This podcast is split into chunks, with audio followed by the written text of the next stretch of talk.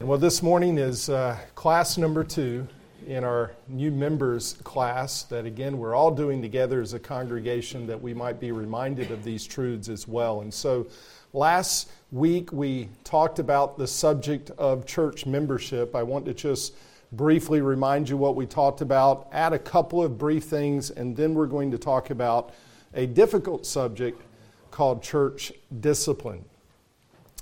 Uh, last week, we saw that if we're to understand what we mean by church membership, then we need a biblical understanding of the nature of the church. And uh, the church is the church universal. As we look in Scripture, there is one body, there is one church. Jesus died for his church, singular. He said, I will build my church, singular. There is one church, one bride of Christ and that is the universal church, all who have placed their faith in the Lord Jesus Christ. We often call it the invisible church because it's the church as God truly sees it. He sees his church, he knows his people, he knows those who belong to him, and therefore it's called the invisible church because we do not see all those who belong to him, but these are souls that have been saved by grace.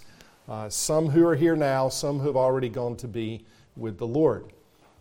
But then there is the local expression of the church. There are churches, plural, mentioned in the Bible, churches in particular locations, churches that then gather and assemble together that we might live out what God has called us to be as the people of God, as the called out ones, as the church of Jesus Christ. And so there is much in the Bible regarding the visible church, the church gathered and assembled for worship, instruction, fellowship, proclamation of the gospel, living out these truths with one another and encouraging and strengthening one another. And so we first need to understand that, that there is an invisible universal church, but then biblical Christianity is lived out in local assemblies as they gather and assemble together for the biblical purposes God has designed. So we described and defined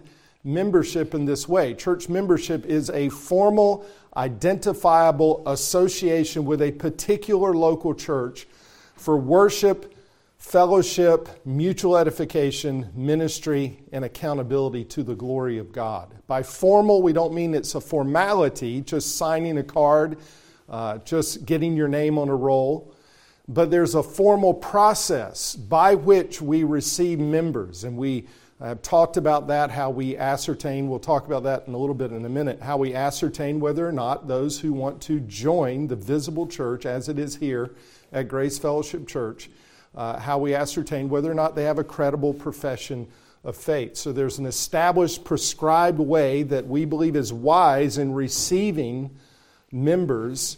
Um, into the church here, the local church at Grace Fellowship Church. It's an identifiable membership, recognizable. We know those who are members. We have those who indeed are counted among the members of Grace Fellowship Church. And not only do should we know who are members, identified as members of grace, but, but even the world knows. Here are those who identify with the church, but with this particular local church. We call it an association, a relationship, a commitment, a covenant. We're committing together to certain biblical responsibilities to a particular local church. We're not bouncing around. We're not, uh, I think it was Spurgeon who called them bouncy ball Christians, who bounced around from church to church. No, a particular local church.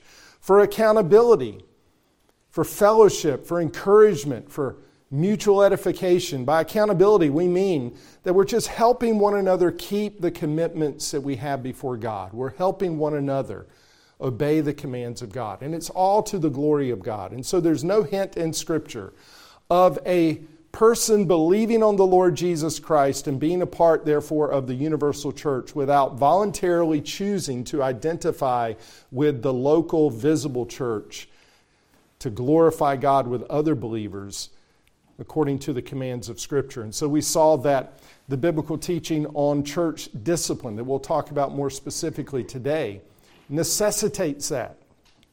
We tell it to the church. Who's the church? How do we identify who the church is? Church leadership and the teaching on church leadership necessitates an identifiable church membership. You're to obey your, your elders and submit to them. Hebrews 13 7, Hebrews 13 17.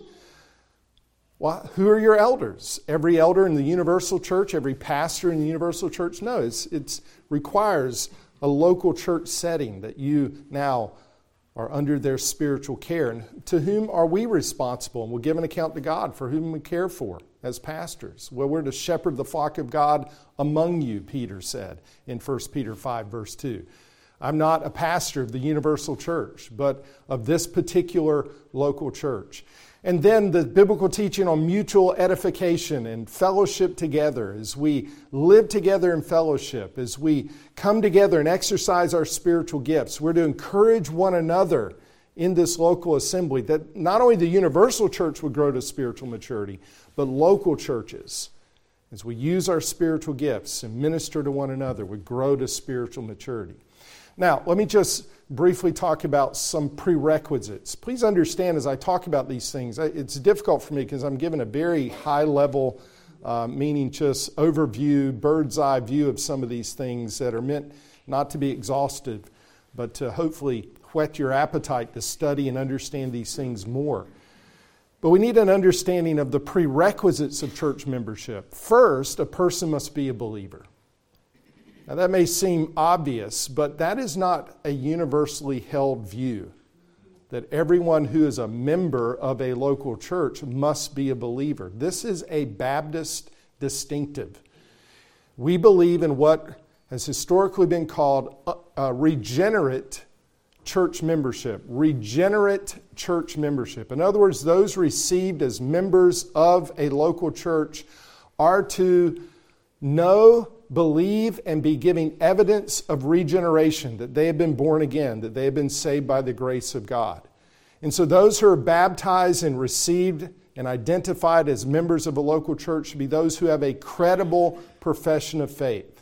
There are not many things detrimental, worse, more detrimental to a local church than receiving, knowingly or even unknowingly, unbelievers as members of the congregation. Why would any church identify as members of a local church those who do not know Christ? Why would they bring into the life of the church knowingly unbelievers? If a church is careless about whom they receive into the life of the body through church membership, then how could they ever be careful to obey passages about removing people who are in unrepentant sin and who do not give evidence and fruit of faith and salvation. The church growth movement, uh, and really the whole topic generally of church growth, identifies people as churched and unchurched. And you, you see this. You might not hear that language as frequently anymore, but people are identified as churched and unchurched. And the goal is to have people be churched, which means they generally they attend. That's they're attending church and, and in some way, maybe involved in some way, but they're churched. But then they're the unchurched. And so the goal begin, it, begun, it becomes having people churched instead of having sinners repent and believe the gospel.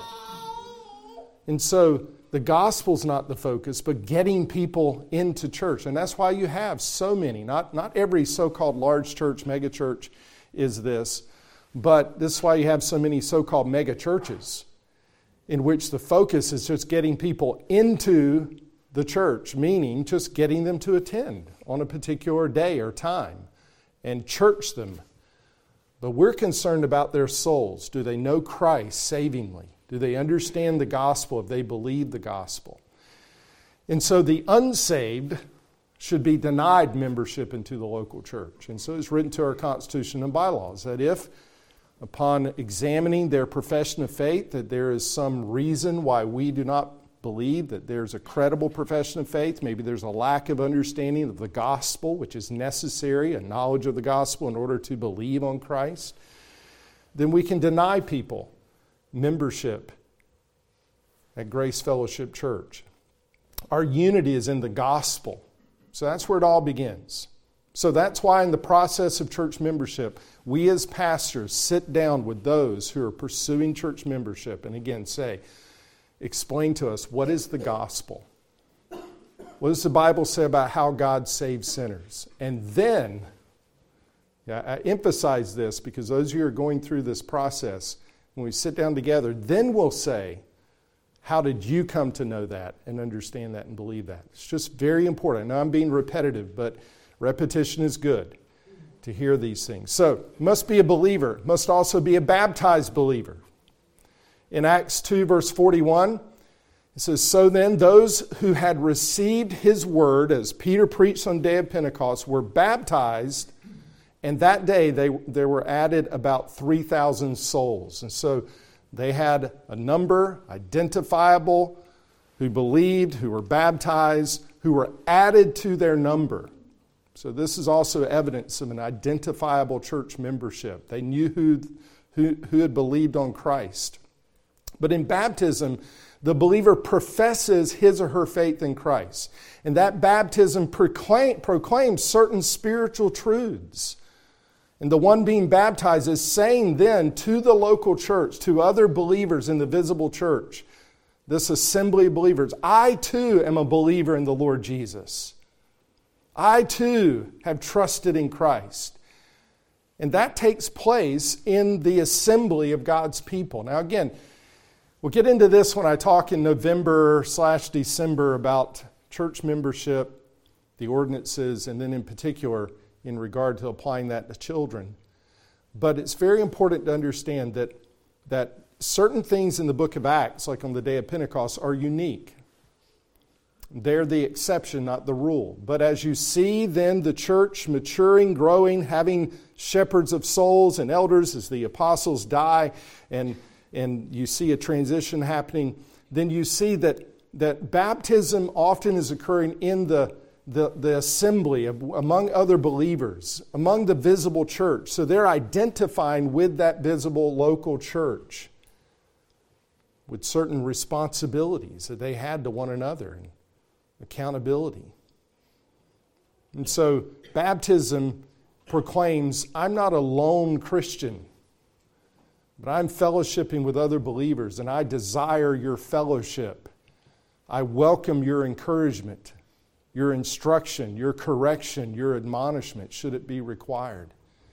And so when someone professes faith in Christ before you and then is baptized in the name of the Father and the Son of the Holy Spirit, they do so before a local assembly and they say, I am among you. I identify as a believer in the Lord Jesus Christ. And they don't just walk out that day and then never show their face again. No, they're accountable to you, you to them, and so, church membership requires believers who've been baptized. Now, let me turn our attention away from that subject to our remaining time on another subject that is a very difficult one, namely that of church discipline. Church discipline. Now, again, tells me right here that I have 30 minutes, um, but this is just going to be a period of time in which uh, we're going to go a little bit over of our uh, Bible study time together uh, because there's just so much to talk about, and we don't want to make the new member class into six months or a year. We want to just again cover these subjects on a very high level, bird's eye view level. Church discipline. Here's another title we give to something that is representative of a number of passages in Scripture. And so we give it a title, but then we have to understand specific passages of Scripture. Let me read you some of those passages of Scripture that are under the umbrella of what we call church discipline, and then I'll explain it further. Just listen to some of these verses Romans 16, verse 17. Now I urge you, brethren, keep your eye on those who cause dissensions and hindrances contrary to the teaching which you learned and turn away from them. Galatians 6 1, another verse on what we would, under the umbrella of church discipline, but, but a slightly different manner in what we're talking about in the focus. Brethren, even if anyone is caught in any trespass, you who are spiritual, restore such a one in a spirit of gentleness, each one looking to yourself so that you too will not be tempted. So that's generally under the umbrella of church discipline, but you'll notice a difference. One is keep your eye on them and turn away from them, one is restore them in a spirit of gentleness. It depends on the situation as to what the response is. 2 Thessalonians 3, verse 6. Now we command you, brethren, in the name of our Lord Jesus Christ, that you keep away from every brother who leads an unruly life and not according to the tradition you received from us.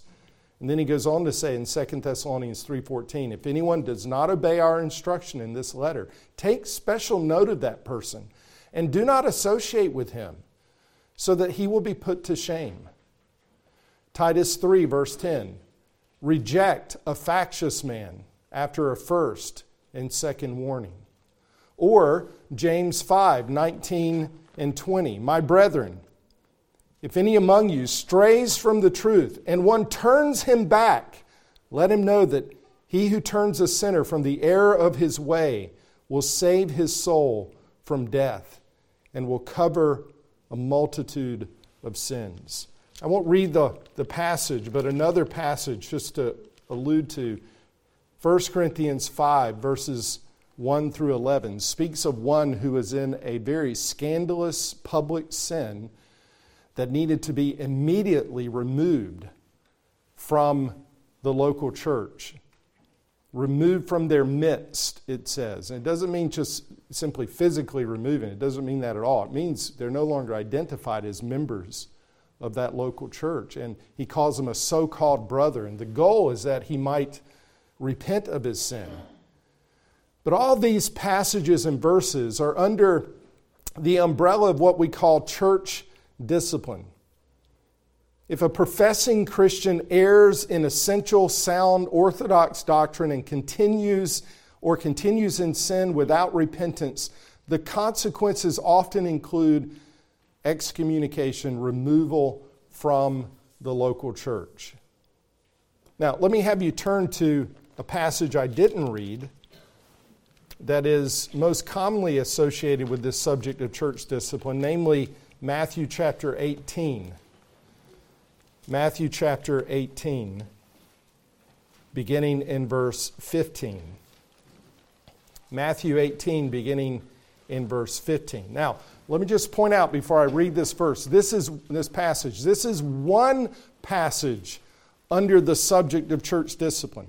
There is no one passage that tells us how we're to handle every situation of a professing Christian who is erring or straying from sound doctrine or sound living. Doctrine or, or living in accordance with the word and the sound doctrine that we have in the scriptures. So there's not any one passage, but this is a very common passage that, that often is applied, and, and it's important to understand this passage because it gives us some foundational things about what church discipline is. And here, let me just read the verses uh, Matthew 18, verses 15 to 17. Again, one passage about this subject, church discipline. If your brother sins, go and show him his fault in private. If he listens to you, you have won your brother. But if he does not listen to you, take one or two more with you, so that by the mouth of two or three witnesses every fact may be confirmed. If he refuses to listen to them, tell it to the church. If he refuses to listen even to the church, let him be to you as a Gentile and a tax collector. So here we have a situation or, or, a passage of Scripture that speaks to a way to handle various sins in the body, unrepentant sins in the body. You'll notice just generally, and we'll walk through it in a moment, uh, that it begins with a brother going to a brother, a Christian to a Christian, a believer to a believer. But when you read other passages, there are some occasions in which that's not necessary. In 1 Corinthians chapter 5, there was no need for individuals to go to this one, it was a public sin. They already had knowledge of it. It didn't need to be confirmed, as it speaks of here. It was already confirmed. The person was unashamedly committing that sin. But in this particular case, it speaks of sometimes a need to go brother to brother, Christian to Christian, and various steps to take to win your brother, to seek his repentance. And here it ends in letting this one be viewed as a Gentile and a tax collector. In other words, treating them as if they're unbelievers because they're acting like unbelievers. But there are some verses on church discipline that say you still treat him as a brother. He's still considered to be a Christian while you're still seeking his repentance and instructing him. And so, again, there's no monolithic one passage that describes what to do. This is one thing that, as a pastor, you learn through the years uh, is that you, you just can't have one little model of how this happens in every situation. Just like in parenting your children, there's not just, here's what you do, exactly like this. In every case, in every situation, in every correction, it's exactly like this. There are certain components of disciplining your children or correcting your children, instructing your children, uh, but it's variously applied depending on the situation, the child, even often, the sin, so there is no monolithic, here's exactly the way it must happen. I, say that because some people take Matthew 18 as a very wooden, this is how it always must be done, to the exclusion of other passages that would say, in certain cases, it's not handled exactly this way. But this passage is very helpful to us because it helps us understand, I guess, the private nature sometimes of seeking the good of another brother who's straying to then the public nature of it. So, having made those comments, let me just say some things about church discipline in general. When we think of discipline, we often think of negative things. It has a negative connotation, but we shouldn't think about it in that way. Discipline is good. There is self discipline, the Bible says, discipline yourselves for the purpose of godliness. That's a good thing. Uh, we need self discipline by the grace of God. And as we do that, as we discipline ourselves by grace and, and consistently with the Word, then we grow in godliness. We discipline our children. We bring them up in the discipline and instruction of the Lord. That's a good thing.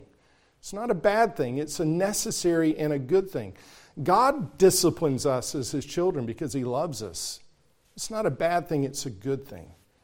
And God's discipline is sometimes we're erring, but everything God is doing in our lives is disciplining us for godliness in various ways that we would share in His holiness. But the old writers, so to speak, would talk of formative discipline. These are things we call the means of grace, things that we do that form us into uh, the image of Christ, that help us be sanctified, formative discipline, that we are in the Word and reading and studying and meditating on memorizing, hearing the Word of God, prayer and worship, and those things that form us, is formative discipline. There are things that are publicly formative discipline as the Word is proclaimed and taught and as we, again, speak to one another in psalms, hymns, spiritual songs, and as we fellowship together and seek to encourage one another, it forms the body of Christ into the image of Christ. But then there is sometimes a need for what we call church discipline. Now, when you think of church discipline, umbrella, think sometimes of just relationships, how we strengthen and encourage one another. It sometimes means we need to correct one another. And it's not public, it's in personal relationships. But when we speak of church discipline, often what we mean is public church discipline. That sometimes when someone strays and errs, there's discipline that happens from God in our own lives and in relationships to, with other believers to form us into the image of Christ, to help us to grow in sanctification. But sometimes if there's unrepentance, there's a need to then publicly share that with the congregation and, and the church to act. And therefore, sometimes we speak of public corrective church discipline. Now it's become broad, it involves the whole church. And why would we do such a thing? When I just read those passages, you may say, why do those things? Well, there's a number of reasons, but let me say two reasons that are related to the love of God and the holiness of God. First, it's because of the love of God. And because God has loved us, we love one another. And therefore, we need to love one another enough to go to them, to go to an erring brother or sister in Christ. The motivation comes from love for that straying believer, professing Christian, straying from the truth in some way that is harmful, or straying in practice. Their lives are in unrepentant sin in some way, and we need to go after our brother because we love them. And so, what you see in Matthew 15, or 18 and in other passages is it's really the motivation is love. But then there's the holiness of God that is, forms our motivation. And from that, I mean, God is holy, holy, holy, and we're to be holy, and His church is to be holy. And we want to, before a watching world, we want to show that our God is holy and that we are striving for holiness by His grace, that we might not dishonor His name. Hallowed be His name. And so the purity of the church is at stake. And so, one motivation, and it's not again monolithic. You know, as a pastor through the years, I, I have sought the spiritual good of a straying, professing Christian because I love that Christian. But then there's also the motive of if if this is just overlooked, then this harms the purity of the church. This harms the name and the reputation of the church of Jesus Christ. And now, a watching world sees someone who identifies with the Church of Jesus Christ Universal, but then particularly a local church, namely our church. And now they question the, the purity of the church. And so a desire for a pure church is part of it. And so you read that in 1 Corinthians 5. He says, Remove the leaven from among you. And he talks about how the leaven, there being a picture of sin, will spread if you're not careful throughout the whole lump. And Paul is concerned for the purity of the church. And so there should be a zealousness for the believer's spiritual good, but there should also be, be a zealousness for the purity of Christ's church, for the name of Christ, for the sake of Christ, for the witness of Christ's church to a world that is watching. And so there, there are various motivations. It's not just one, it's multiple. And so we can do those things at the same time seek the good of a person while also seeking the good and purity of a local church and the glory of God's name in the church, Christ's name in the church. So, with some of those thoughts, let's, let's walk through Matthew 18. Again, very quickly. This is going to be a very quick walking through what Jesus describes here that we put under the umbrella term as one of the passages on church discipline. Matthew 18, verse 15 says, If your brother sins, go and show him his fault in private. If he listens to you, you've won your brother. This is all, often what we speak of as step one. Now, again, we don't always go brother to brother. Sometimes we can go directly and should go directly to the whole congregation. We've had scandalous sins in the past. There's been some occasions in which, yes, the pastors have knowledge of a particular scandalous sin, and we've called for a congregational meeting, and we need to immediately communicate to the congregation regarding that. Now, hopefully that's rare, and it has been. But here, we're speaking of a brother sins, you see that brother straying in some way, then you go to him privately, brother to brother. Now, if you have the King James, New King James, it says, if your brother sins against you, go and tell him his fault in private.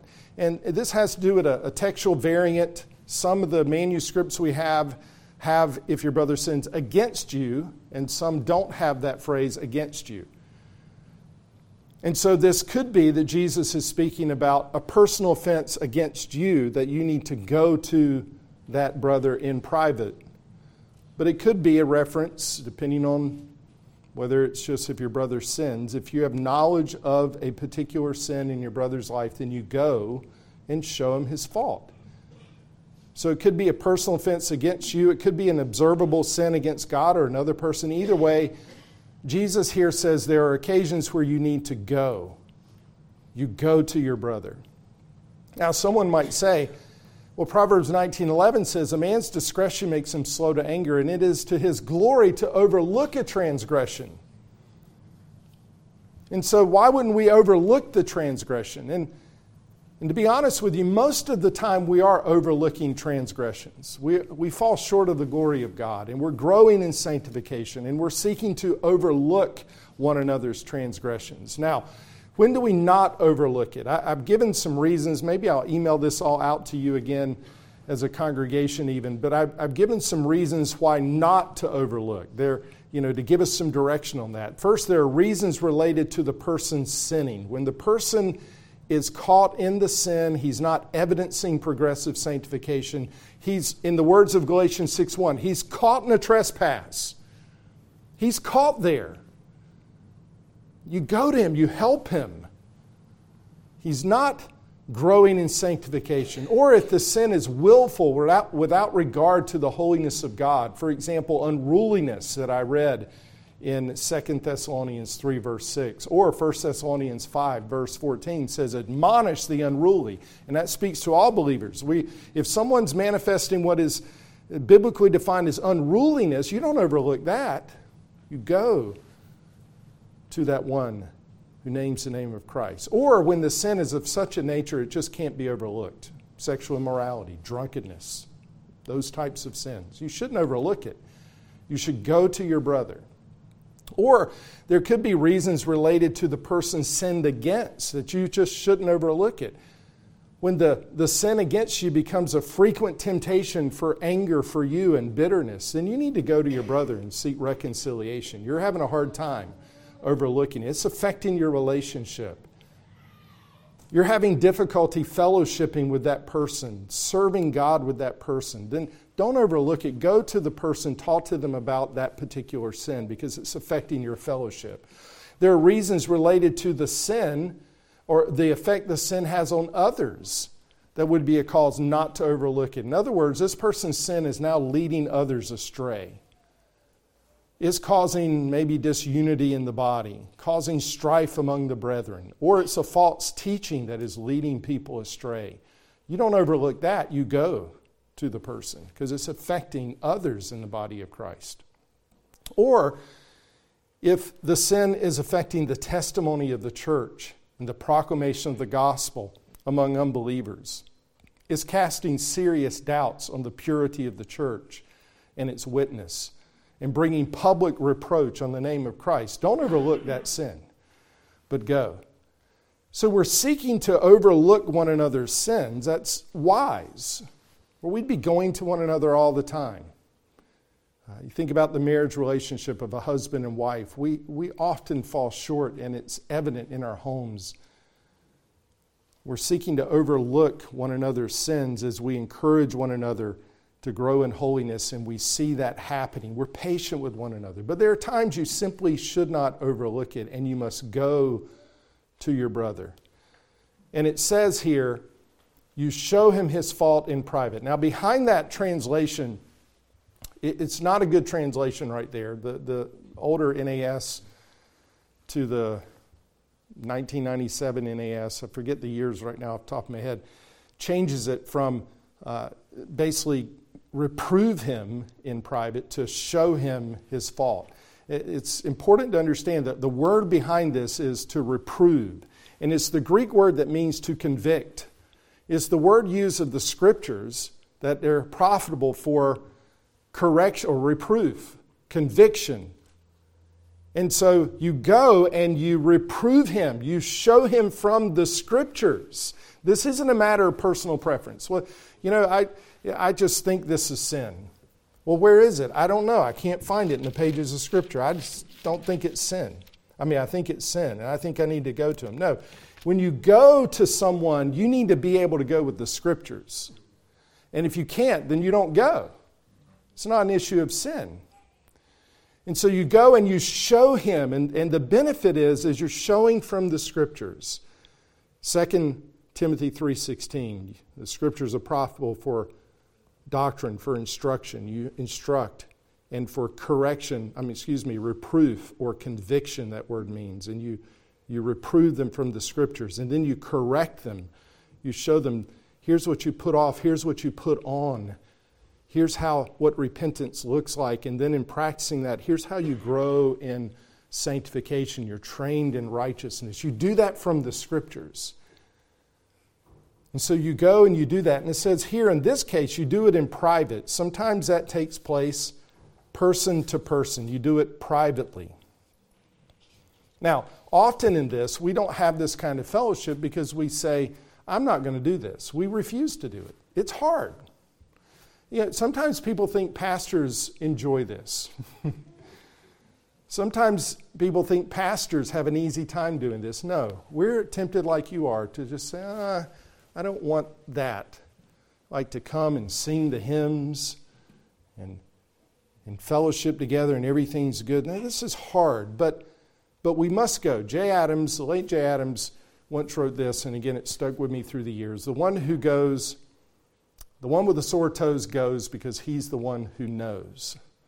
And so sometimes we think, well, this person knows they're in sin. Maybe they don't. Maybe they're blinded to it. Maybe they don't see it. Maybe they don't know they've sinned against you in some way. Now, the one with the sore toes, I've been sinned against. One of the sore toes goes because he's the one who knows. You have knowledge of that. And so you go to your brother. And here Jesus speaks of going privately to win your brother.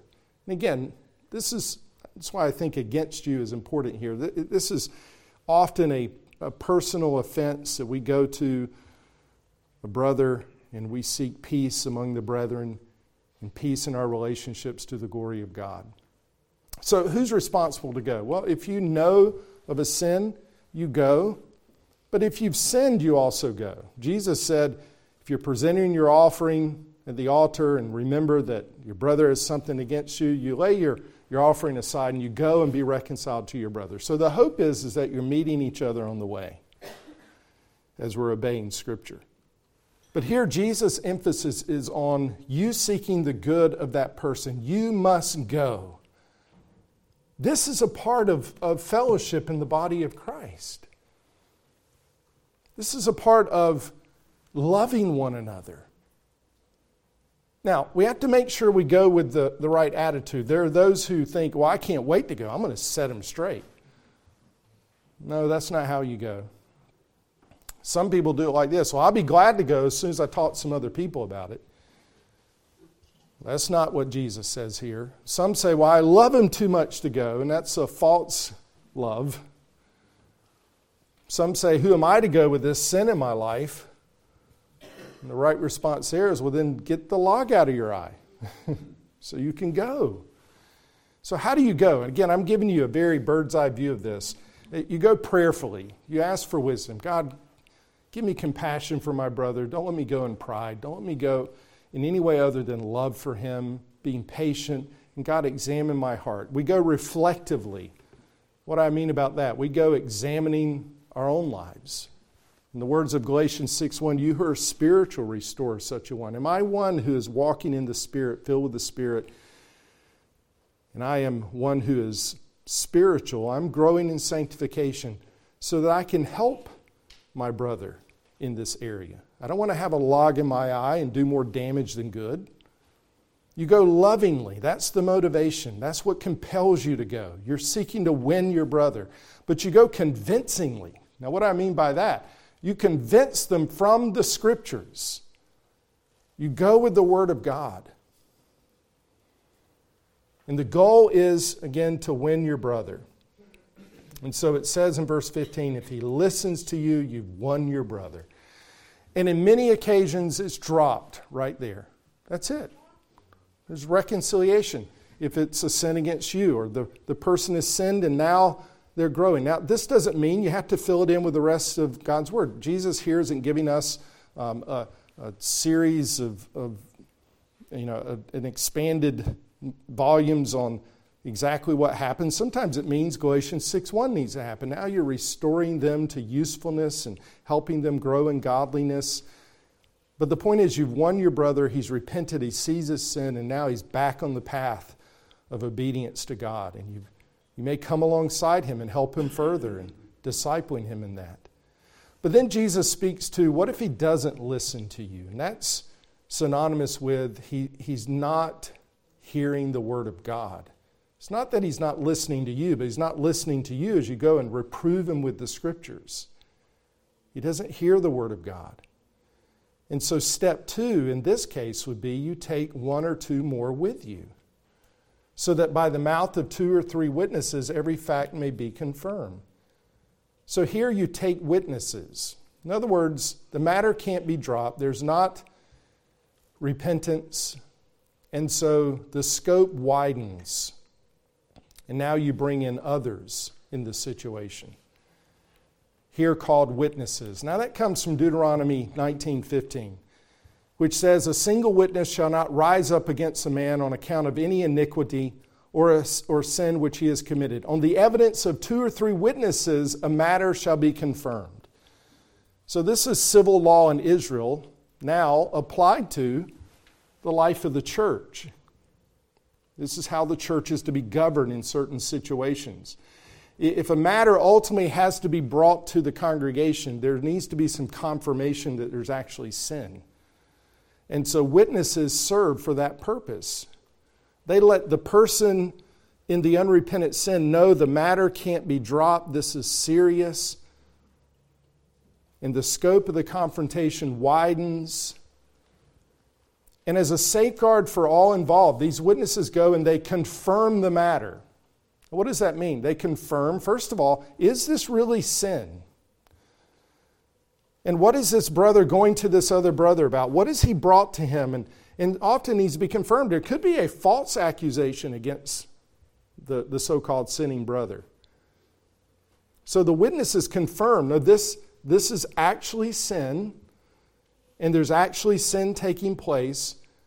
And so at first they're simply witnesses to the reproof, to the matter, but then in confirming the matter that this is sin, and this brother has come with the Word of God to seek to win his brother, now they join in in calling this erring, sinning brother to repentance. Now, these witnesses need to be spiritually mature, doctrinally sound.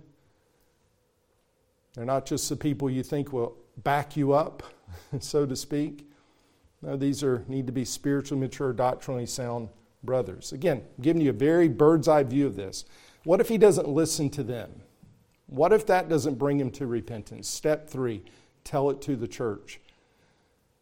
If he refuses, to listen to them, verse 17, tell it to the church. Now we're talking about public corrective church discipline. Before we're talking about really what is a part of our fellowship in the body of Christ. As hard as it is, sometimes we need to go to one another to correct one another. But it may not go to the elders at that point. It just may be you and another brother. And then it may be bringing in another believer or two to to confirm the matter and to seek the repentance of the person. But here it definitely goes to the pastors, to the elders of a church. It says, tell it to the church. Now, what does this mean? Does that mean on a particular Sunday you raise your hand before we start at 9 o'clock or 10.30 and say, I have something I want to tell to the church? Well, obviously not. There's an orderly way to do this. We, we uh, here again, Jesus is not giving every particular way in which this is to be handled, but he's just saying there is a a, a public communication of these things to the church. It becomes a public church matter. Here is an erring brother, he's sinning, he's not listened to brethren who've gone to him, and so now it's told to the church. So, an orderly way to do that is if the pastors don't know, of course, you would inform the shepherds of souls, and then they would, of course, confirm the matter as well. And at an appropriate time, they would bring that matter to the church. Now, what is communicated? Tell it to the church. Again, I'm giving you a very bird's eye view. Are all the details of the sin given? It depends on the situation. But generally, the, the practice is you identify in biblical categories what this sin is. It's already been confirmed. It's not up to the congregation to say, well, now we all have to individually confirm this. That's what the witnesses serve to do.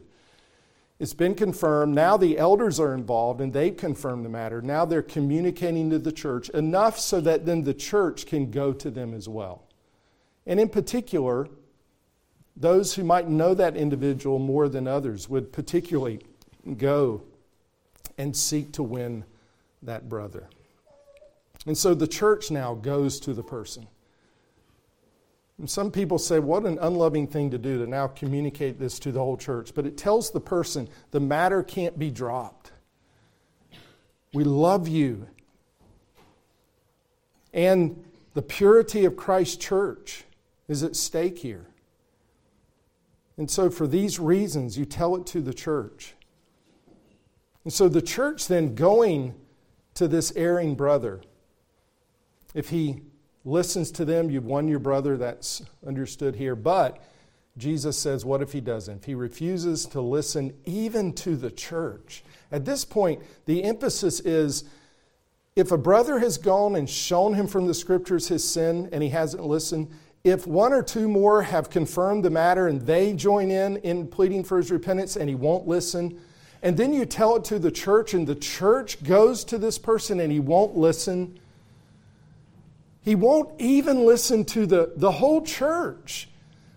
Now, here, tie this to what we talked about last week and first part this week with church membership. He's a part of this local assembly. He's covenanted with this body of believers to fulfill certain biblical responsibilities and the need for fellowship and encouragement and accountability and correction when that's needful. And he won't listen. Now he's even violating those biblical responsibilities that he has to that local assembly that he's tied to and identified with. He won't even listen to the church. And the scope is so broad. His heart, the emphasis here, his heart is hardened.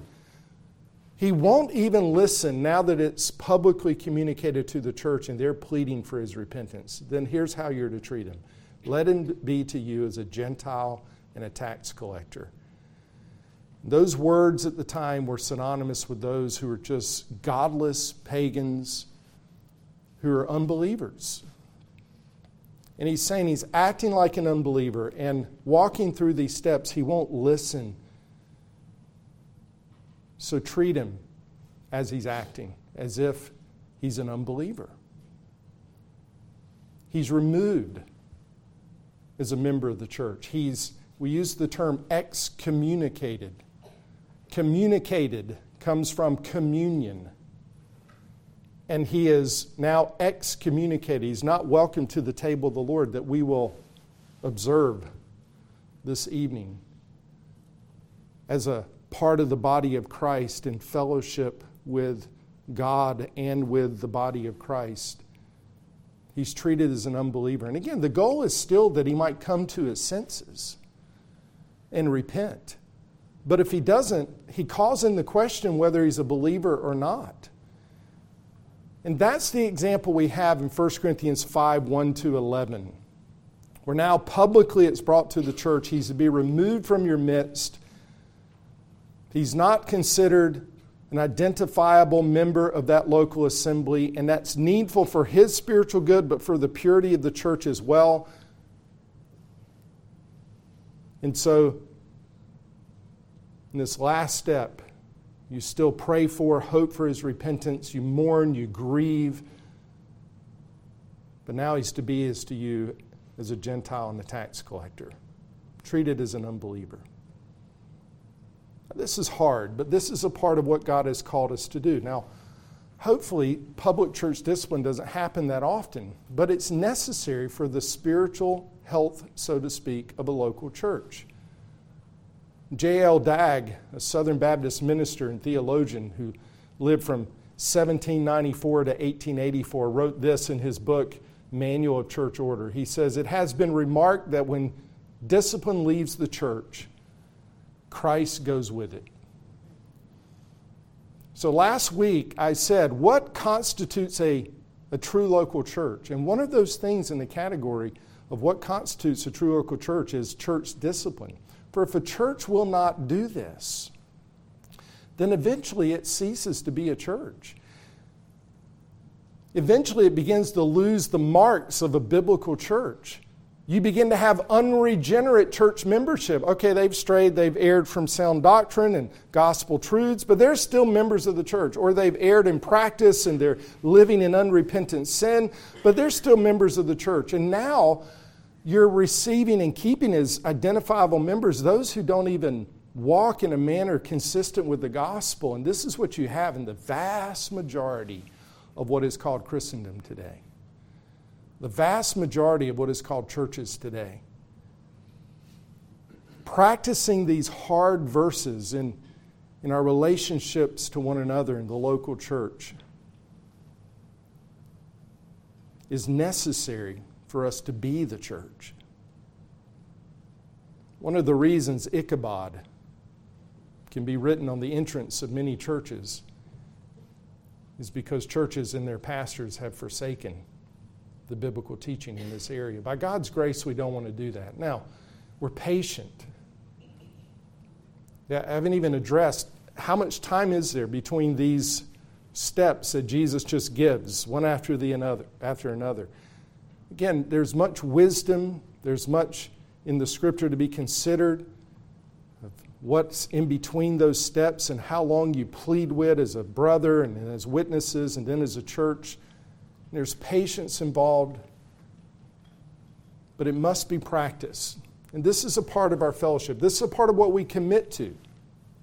One of the things you'll commit to if you join Grace Fellowship Church is to submit to the discipline of the church should it ever be required. Well, that, that's not just you, that's me. That's the pastors and the deacons at this church. If we stray, you should come to us. And if we're unrepentant, unless we give dishonor to the name of Christ, we should be removed. Again, we covenant in these things together. Now, this isn't pleasant. Last week was more, oh, here's what we're called to do together as the visible church as it gathers and assembles. And, and here's something that's not so encouraging that we pray does not happen frequently. But, but yet at the same time, we know there's biblical teaching on this. We must, if we're going to be the church, practice these things regarding church discipline. So let's bow our heads together in prayer and pray concerning these things. Father, I pray for this subject that, Lord, I've just addressed so quickly. And Lord, for some, maybe these things are not subjects they've considered very frequently or thoroughly. Or maybe there have been churches they've been a part of where this has been practiced, but not thoroughly biblically and there's been abuse in these areas and things that have happened that have brought dishonor to your name. And Lord, whatever the case, I pray that you would help us to be growing by understanding, Lord, this hard part of, of relationships. Lord, we would prefer that there be no reason, no cause to go to one another and ultimately take a matter before the church. But Lord, we do the hard things for the sake of your church. It's your church that you're sanctifying. And this is one of the ways you sanctify your church. This is one of the ways that you sanctify us. This is one of the ways that you bring glory to your name on the earth. And Lord, I pray that we would not be willing in our own lives for leaven, the leaven of sin, to permeate our lives and lead us astray and dishonor your name. And I pray that we would not, Lord, also be willing to see the leaven of sin permeate this local church and dishonor your name and its reputation and its witness. Father, I pray we'd be very careful to walk with you and Lord, walk in fellowship with one another that when we need to be corrected, we would humbly hear and receive your word. we pray all these things that again we would be the church as you've called us to be in the Scriptures, all to the glory of our Savior who is head of His church. And it's in His name we pray. Amen.